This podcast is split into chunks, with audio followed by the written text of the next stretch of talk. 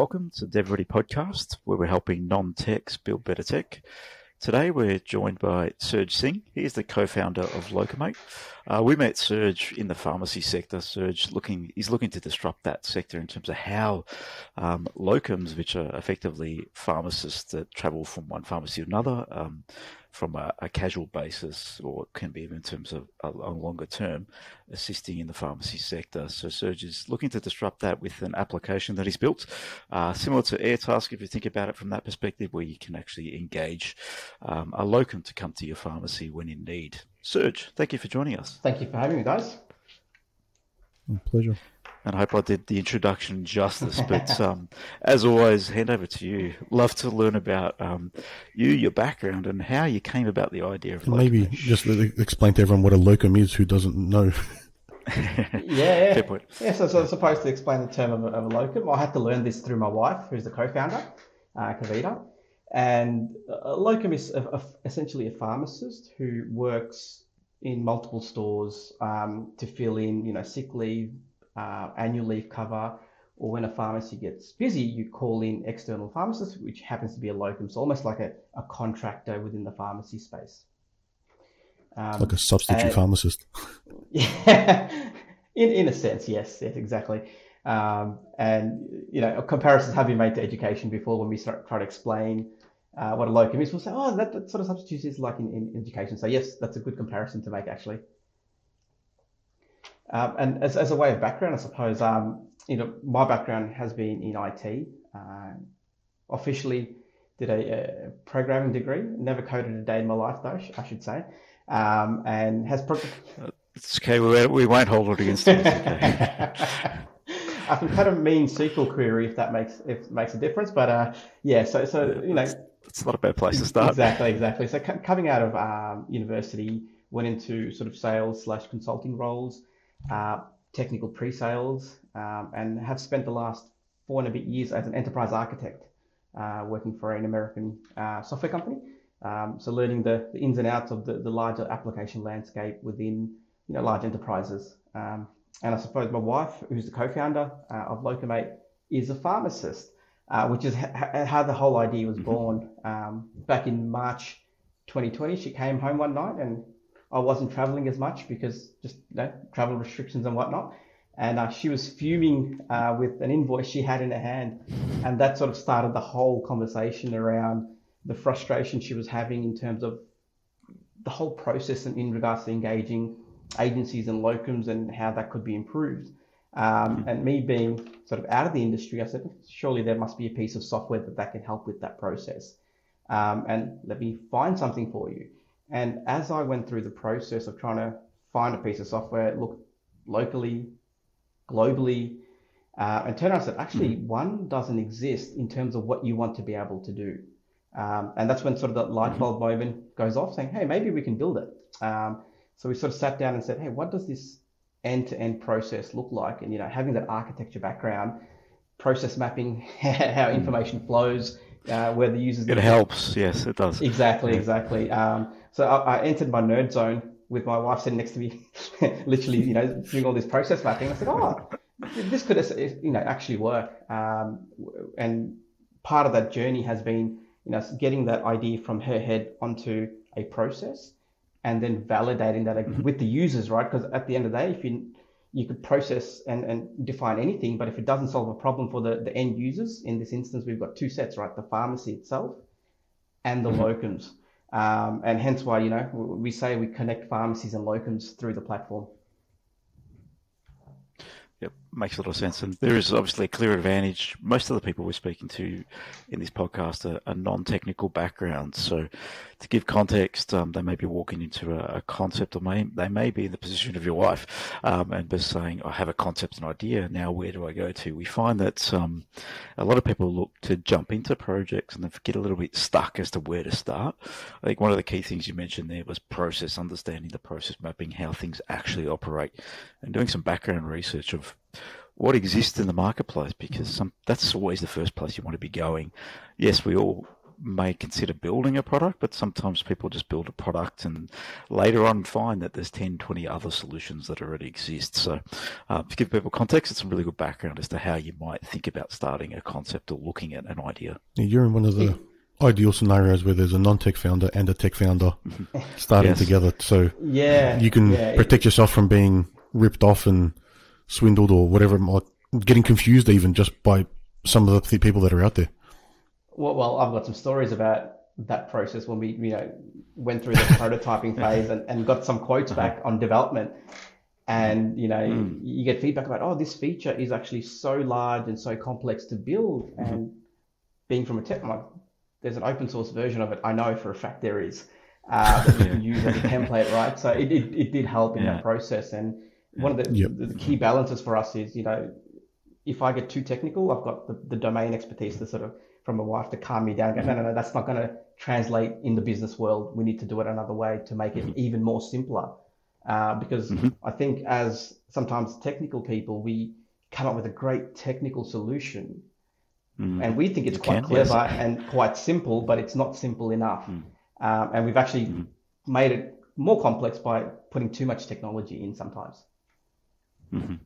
Yeah, we can overcomplicate, and that's what tech teams can do sometimes. And it all gets back to the user, right? So when you're looking at that whole user experience piece, it is important to make it simple and the business process simple. So understanding all facets is a must. On the note of around quotes, there's a lot of things people jump into. They're looking to understand, all right, what it's going to cost to build, because clearly we need to know before we can invest into a product. Obviously, that process can be a little bit daunting for the non-technical. How did you dig your way through that and maybe assess some of the teams that you were considering working with? Okay, so I suppose probably the best thing we did in terms of the initial process was once we did the process of the user interaction, we created a prototype. So actual screens of what a user would go through click by click. So you're not building a system. You're essentially designing clickable walkthrough of what the app should look like. And this is much better than writing a 200-page requirements documentation, because a picture is worth 1,000 words. And we found that made it a lot easier to translate when we showed development teams as we went through the quoting process. Now, to flip that, some development teams will look at that and go, oh, what you're asking for, we can do it in this many different ways, right? And some said, there's ways to do it because there's open source technology available. And some said, we're going to have to build everything from scratch. And that sort of goes back down to the type of team you're dealing with. And from our perspective, it was, we just need the minimum viable product to go to market. So we don't want to recreate the wheel in every single aspect of this software. It's to get it to a stage where people can actually touch it and feel it and go, you're on the right track or not. And I think that's vital, because you don't want to create the end product too early, because if you get it wrong, you've invested all this time, money and effort into creating something that people can't use. So one of the biggest things for us was we got to that MVP stage quite early, validate the idea with end users. So we spoke to pharmacies, we spoke to locums, like that was key. And you have to do that. If you don't engage your actual users as you're building out the platform, even in the prototyping phase, you may miss something, which is a big thing to fix later on. Yeah, so being technical, it's important to understand that as you architect something or design a mechanism, it could mean going back and spending 3 months fixing it, which may mean you run out of budget. So there's a lot to think about and a lot of risk when you go into this world, but high risk, high return type scenario when you're building product and business. It's just, I think building a business, 1 out of 10 succeed, and then building tech businesses, probably less than that, because you've got the whole business infrastructure to consider, plus you've got a product that's leading that. So there's 2 parts that can fail.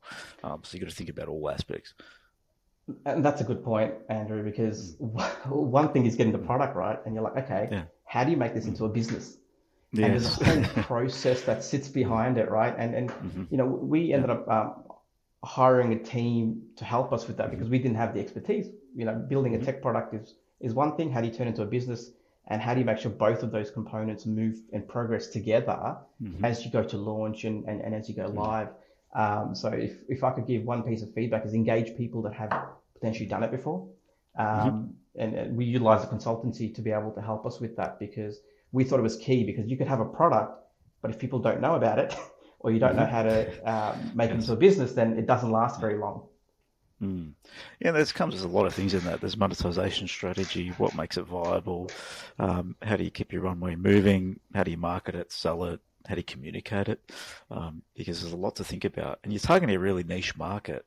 How have you found targeting a niche market? Something I recommend to everybody that gets into this world, because the big platforms that serve everyone are generally owned by the big companies, the SAPs of the world, the ERPs of the world. It's just serving big organizations and companies.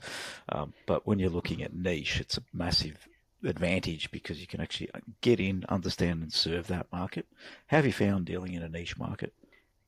Well, it obviously helps because we have the domain expertise through my co-founder. And you're right, because it allows you to solve some very unique problems or pains that the industry is actually feeling. So, you know, we started having these conversations. One of the key things being in a niche market is, and being pharmacy and the way pharmacy operates, is building a trust in the brand. So, you know, you couldn't just release an app. People had to know who was behind it. So one of the key things we did was we went to APP, which was the pharmacy conference in May earlier this year. And then from a niche perspective, you find you were solving one thing, but because you're niche to the market, you're finding other problems and solutions that you could solve by adding some additional features in, right? So just to give you an example, we said, okay, connect pharmacies and locums together. So it's a matching platform. You have a requirement, someone fills that requirement.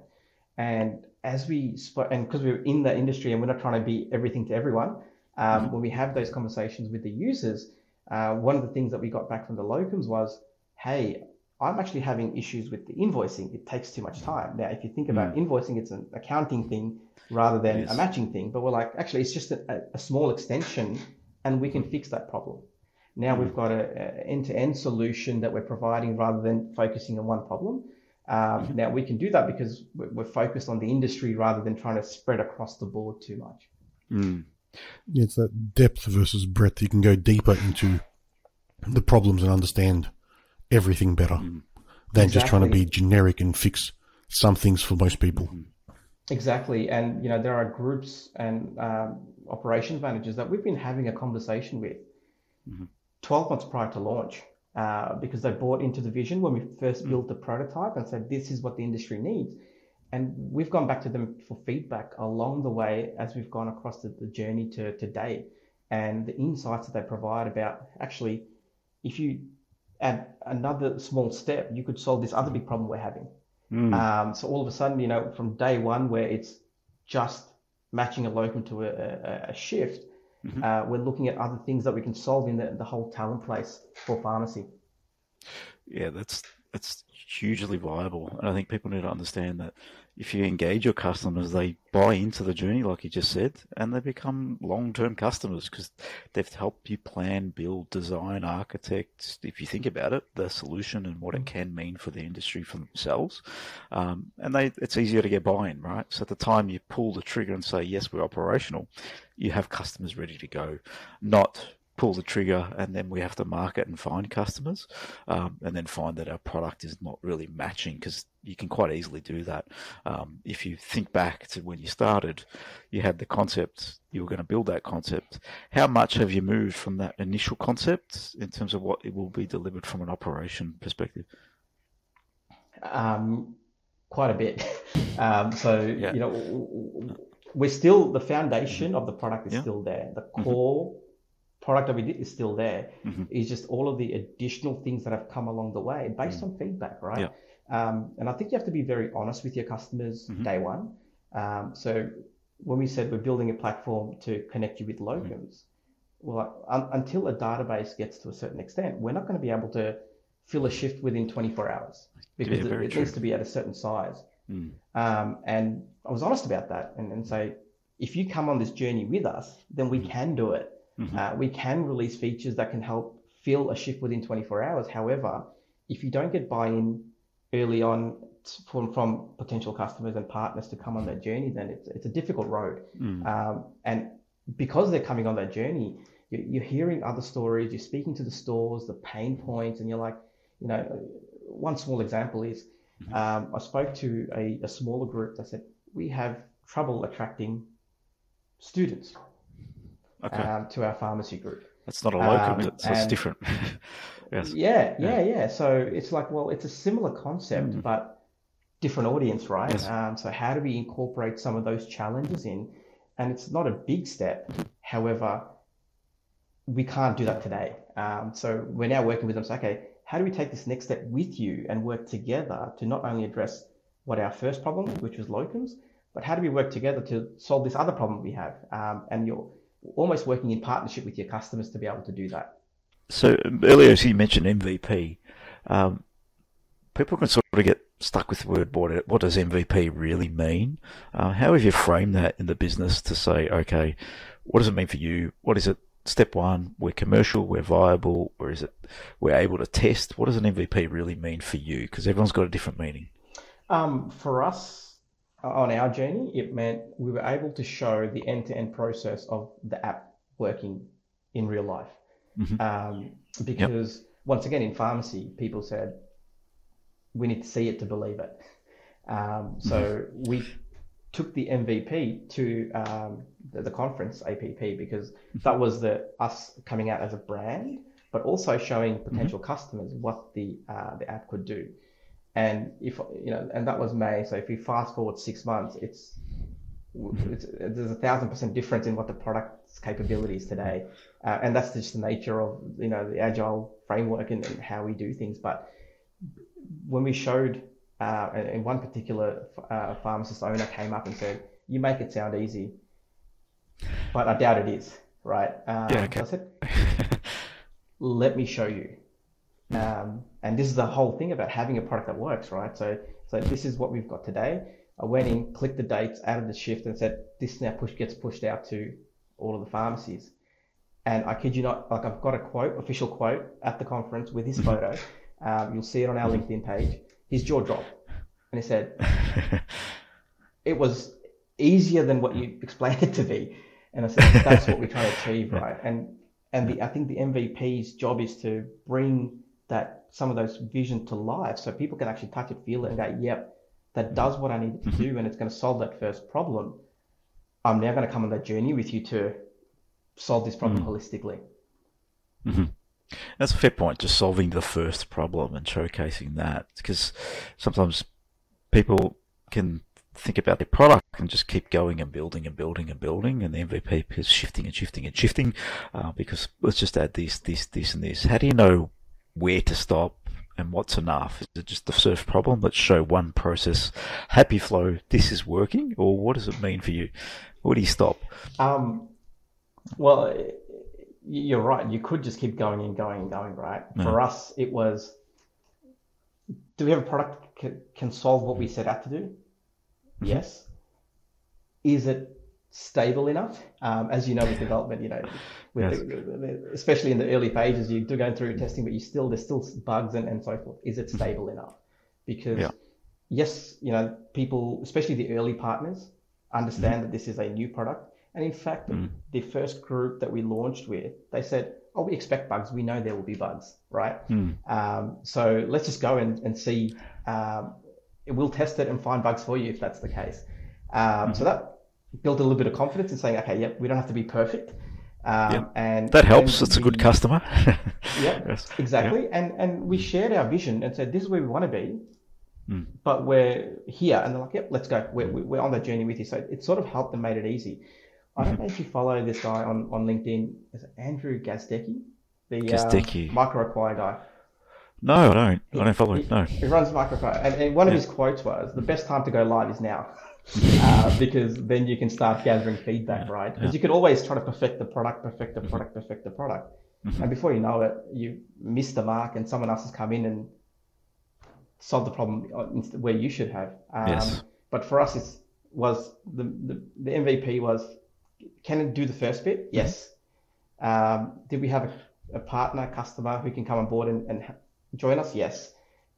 And am I happy? and this is the problem with being a techie, is it stable enough for my liking? Yeah. You're always looking for stability, aren't you? Yes. Yeah. It's a fine line between stability and then knowing there's bugs that you're happy to let out. Yeah. It's a known feature, right? Yeah, it's a known feature. Yeah. Sometimes you got to let it off, because in the end, you're really looking for feedback. At that stage, at that MVP, it's early trial. You want to know you're on the right path. Sometimes you can spend months perfecting, and those months are wasted because you were on the wrong path or tangent. So yeah, it's a tough balance, making that decision. Yeah. Exactly, like this whole feature around the invoicing and payment, that was 12 months down the track for us. Mm. And we had all these other nice features that we wanted to build in before it. Yeah. And then as soon as it went live, and the feedback from everyone was like, we want that. Mm. So we brought it forward. Now, if we had waited 6 to 12 months, it would have been crazy, right? It wasn't, yes, we solved the problem, but it wasn't the biggest problem that the users felt that they had. Mm. So it gives you the flexibility to change your roadmap as well. And that was just that quick feedback from the users that are going to be using your system, rather than what you think or what your internal team thinks is important. Yeah, I think it's when you're designing a roadmap, we have blinkers on. We may make the wrong move, and that's very true. So the users should be driving your roadmap, not you or not a few people within a room, because as soon as you start thinking that way, you can go off the rails. You can be building something that isn't really needed, but what they need, like you said, is in 12 months time in your roadmap, so can derail it a little bit. What you think they need and what they actually need are two very, very different things most times. Exactly. And it's also the whole feedback loop, right? Like, you may have 100 users, and one user wants something very specific, but 99 of them want something else, right? You have to sort of, whilst being in a niche industry, you still have to be a bit more generic in your approach as well, and solve for the masses rather than the 5%.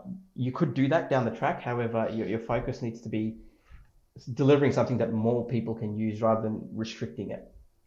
In terms of that one there, how have you had those conversations? Because sometimes people can be a bit challenged in this space where they've got one customer screaming about X, but no one else needs that. How do you approach those conversations? What have you done in that area to actually appease them, but not put all your focus and attention on them as well, if that's not going to serve the broader community? And I think this is where you can be honest and not overpromise and underdeliver, right? So we did have a conversation with a group where they wanted some very specific features in the app which suited their workflow. Understand it. Yes, it's a requirement, and we can understand certain groups will work that way. However, what we're building today, we probably won't get there to that level of flexibility for them to be able to change the workflow to suit their needs till down the track. And it's just an honest conversation saying, we're going to get there, but not today. Yep. It's going to be 6, 12, 18 months down the track. And I think that honest conversation, they know where we are, and we'll connect back at a later stage, rather than throwing everything out just to meet a very unique requirement and then forgetting about the rest of the users. Yep. No, that's clear. No, it's good advice, because sometimes people are trying to please everybody, and it's just impossible. You can't please everybody in this journey. No. You can't. And I think you need a clear vision of what you want the product to be able to do. And that is the guiding principle. So one of the best pieces of advice we got when we actually set up the company, someone actually said to us, set up your core values. And we're like, core values? Like, we'll worry about that later. Like, no, set up your core values. And when we did that, like, innovation was a key one for us, but simplicity was another one. So now when people ask us for things, we try to line them up with our core values. Even potential customers or potential partners, if they don't align with the core values, then it's not worth doing. Because that helps us stay true to what we want to do. It keeps you on point. That's a fair point. If you're using it, I think a lot of people can put core values, and in the past we've been one of these. You put them on a wall, and you forget about it. But if you're using them in operation of the business, how you employ people, how you bring on customers, and even your product roadmap. That's the first time I've heard of that, actually. Using it against your product roadmap makes a lot of sense. That's an interesting take on that, actually. Well, it was probably a very good piece of it was good advice that we received, and when we did try to enforce it, even with like we've been approached for potential partnerships and whatnot, and that is like, you know, that is our book of reference. Yes. Like, actually, there's not alignment here. Yeah. They're not innovating. They're not making it simple. Like that's going to make it complex. And no, that's not us. Okay. No, that's very good because you use it in all facets of everything. I think that's a really sound strategy. It will keep you on point and it'll make sure the business at the end is simple, innovating, and whatever the other core values are because you're living by them. Yeah. You know, just putting them on a wall. Yeah, good point for everybody to think about when they're sort of starting because when we start, yes, we might have a vision for a product, but there's a business to think about too. Yeah. Yeah. They will go up on the wall one day. Yeah. Oh, you need to do that, mate. Everyone's got to put them on a wall. But if you're living by them, everyone knows why they're there, and it makes a lot of sense. In terms of the vision for the business, talk a bit more about that. Where do you plan on taking this? Are you actually operational, have some customers at the moment? What's the take and where it looks? And then what's the 2-year trajectory? Where do you think you might take this to? Sure. So we did a soft launch 27th of September. We started getting pharmacies and locums on board. And so it was controlled, right? Invited set of locums, invited set of stores. And now we're getting stores that weren't part of the list signing up and locums that weren't part of the list signing up. And even though we haven't sort of expanded our, you know, outside of the Southeast yet, and the next phase is essentially to go all of Victoria. And that's going to happen as soon as the payment feature goes live, because we want to, you know, expand with a solution already in hand, so that we're a few days away from that.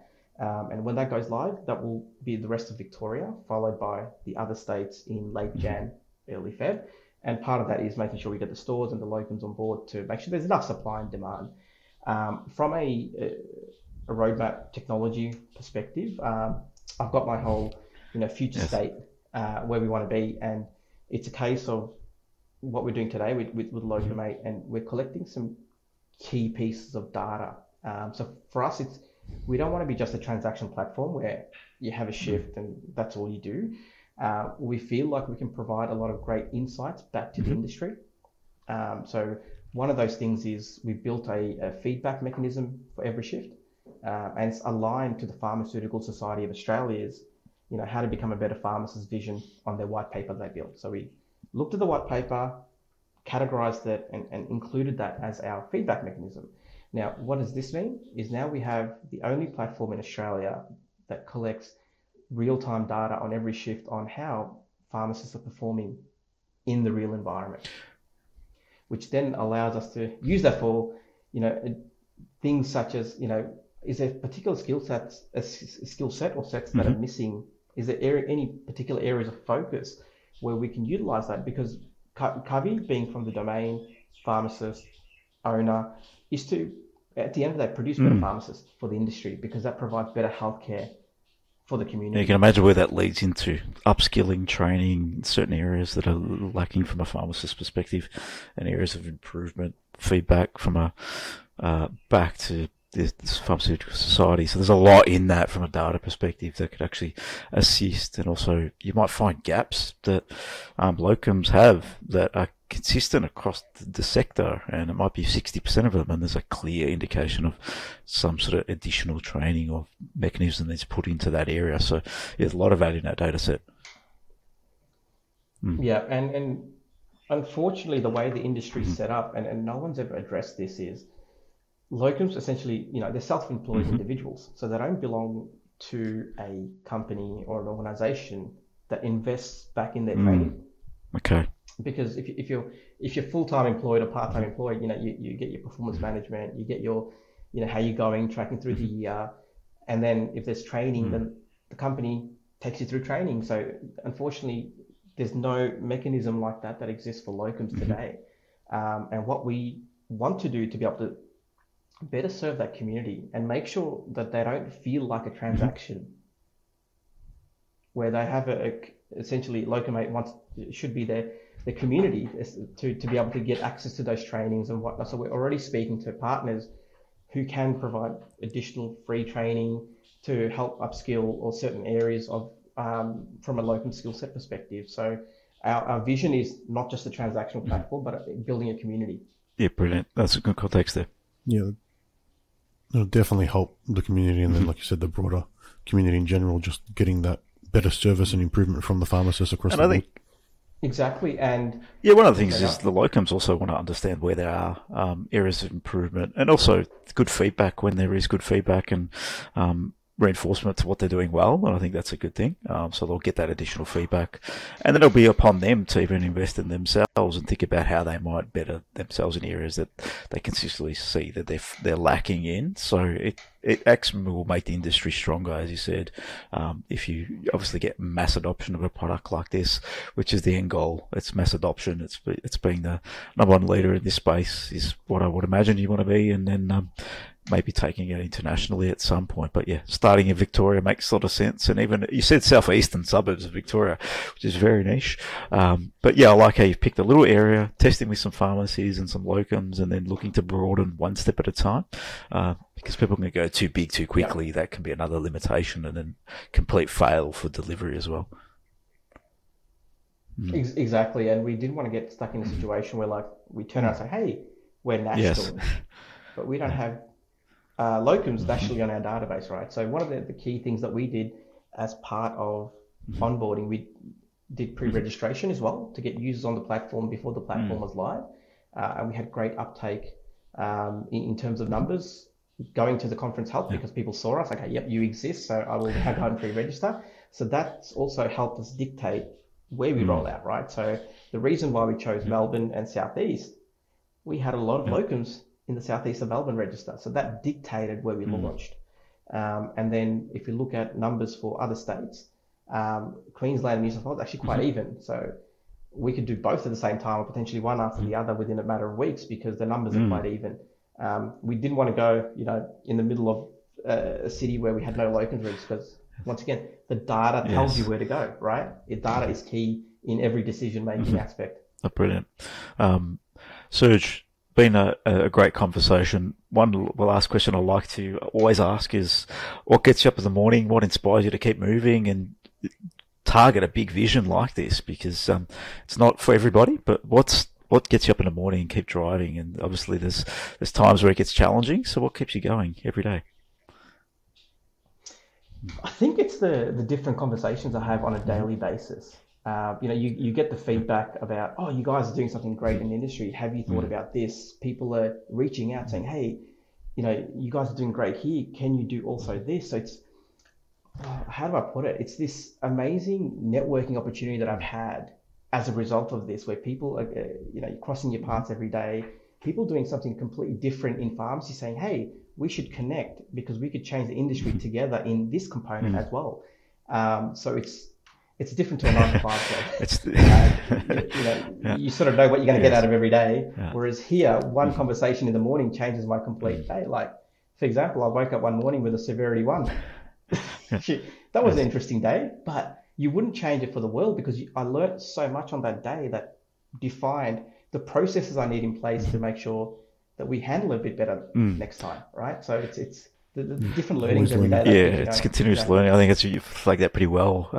It's that idea creation space that you're in. It's always continuous opportunity. And if you're solving a problem, opportunity comes to you. It's quite an interesting world that we live in.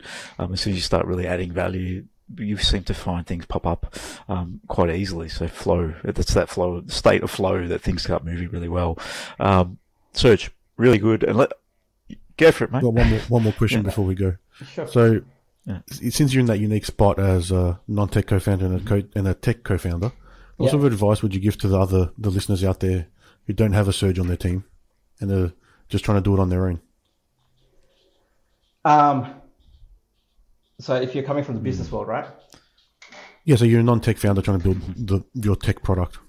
Yeah, find a great partner. And when I say a partner, it doesn't have to be a co-founder that you go and search out, because that's a serious commitment, right? But find a tech partner that can help you build a product and fill the void of not having a technical co-founder, to be able to help you on that journey, someone you can build trust with to be able to bring to life from a technical perspective what you want to solve. I think that's key, because if you can trust the company, the individual that you're working with to be able to bring that to life, that will that's a big part of the problem you don't have to worry about, right? So when Kavi goes and speaks about what she wants to achieve, she doesn't have to think about, oh, how am I going to make this a reality, right? That's my problem. I think about it. You need to have someone you can actually rely on and believe in and comes on that journey with you. Because either it's a co-founder, that is a big commitment. Even like you need to treat your technical people as technical partners in some capacity, because if they're not, they're just there for a transaction. I think that's where things can get a little bit stuck too. They have to believe in the vision. They have to be onboarded to that. That's something I've learned during this podcast is people that generally find good partners, they believe in the vision, they believe in the business and the direction it's going in, and they buy into that too. And I think that's one of the things that I've noticed that makes a big difference. Oh, it's so just on that, right? Like I've seen so many people that said, "Oh, so you're going to develop this and take this overseas, find the cheapest resource to build." I'm like, no, I need to make sure the people I'm working with understand what I'm trying to build, like coming on that journey and see the vision, right? So even though I'm a technical, I'm not coding it, right? So I'm shifting some of that responsibility to a team, and that team needs to share that vision, and that team needs to have be able to think outside the box. So if I speak to someone who can't bring any ideas or innovation to the table, they're not the right partner, because what they're trying to do is build exactly what you're saying. But sometimes what you say can be done in it can be it's technology way, right? There are 1,000 ways to do one thing, correct?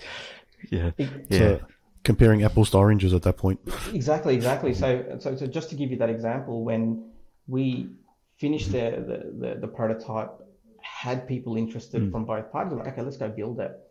And when we went to find a development partner, I could quite easily tell they're just trying to make the most amount of money from this project, rather than someone saying, hey, actually, you can do this now. And then when you look 2 years down the track, you could do this because we've built it to do that. And you're like, they share the vision.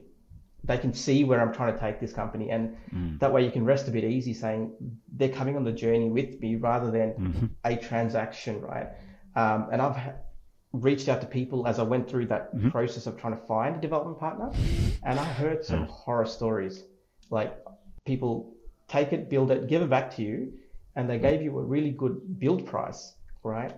But then now you're like, oh, I'm going to try. That's like 10 times the price of the build because they know you're stuck and you're real heavily reliant. And I'm like, that's not a partnership. That's a transaction and they're taking advantage of that transaction. It's a tough world, the tech space. Finding good partners can be challenging. We've had many stories on the podcast where people have gone down that exact sort of journey. We had one guy lost a house as a result of trying to build a product, and it's a little bit scary. That's why we started the podcast in the first place. It was, we've had these people come to us and share their stories, and we thought, who's going to put their hand up and start sharing? And that's how we all started this conversation, because in effect we're just trying to share a conversation around how to think about building technology, especially the non-technical. We found them really get stuck and find that they might find themselves in a bit more of a hole than someone that's got a technical founder on the team. So really good insight in terms of how you got approached it, because I think that's a good point around how they innovate, how they think, and how they bring ideas to the table. One of Anthony's articles you shared was never hire yes people and yes developers. And yes developers will just say, you'll tell them X, Y, Z, and they'll build X, Y, Z, and they won't do anything else. But how do you know as a non-technical founder that your X, Y, Z is correct or the right way to do things or even the right direction for the product? So, 100% agree with that. Yeah, and I've had stories where I envisioned the product to be built a certain way, and then when I get the result, I'm like, oh wow, I didn't even think of that, right? And developers are like, I just took the developers took the initiative, because they're like, it just makes sense from a user experience perspective to be able to do that. And the biggest piece of advice is get references, speak to their other clients, and see how they found the journey, right? Because if another client who's launched a business and speaking nice things about a partner, then you're in a good spot. In terms of Serge, if anyone wants to find out about Locumate, how might they find out about you or get in contact? Oh, look, reach out to me directly on LinkedIn. If you're on LinkedIn, locumate.com.au, website as well. I'm always happy to connect and have a conversation, right? So if anyone wants to pick my brain about any part of the journey, I'm more than happy to have a chat. I think the more we can share, the more people learn, and the better experiences people get. Thanks for sharing that, Serge. That's really good take, and anyone listening, yep, he's a great guy. Don't abuse that, but yeah, it's a really good journey and taking a nice methodical approach to how you might build technology. Serge, thanks for joining us. It's really been a real pleasure. Really appreciate it. Thank you for having me, guys. Appreciate it. We'll end that there. No worries, thanks.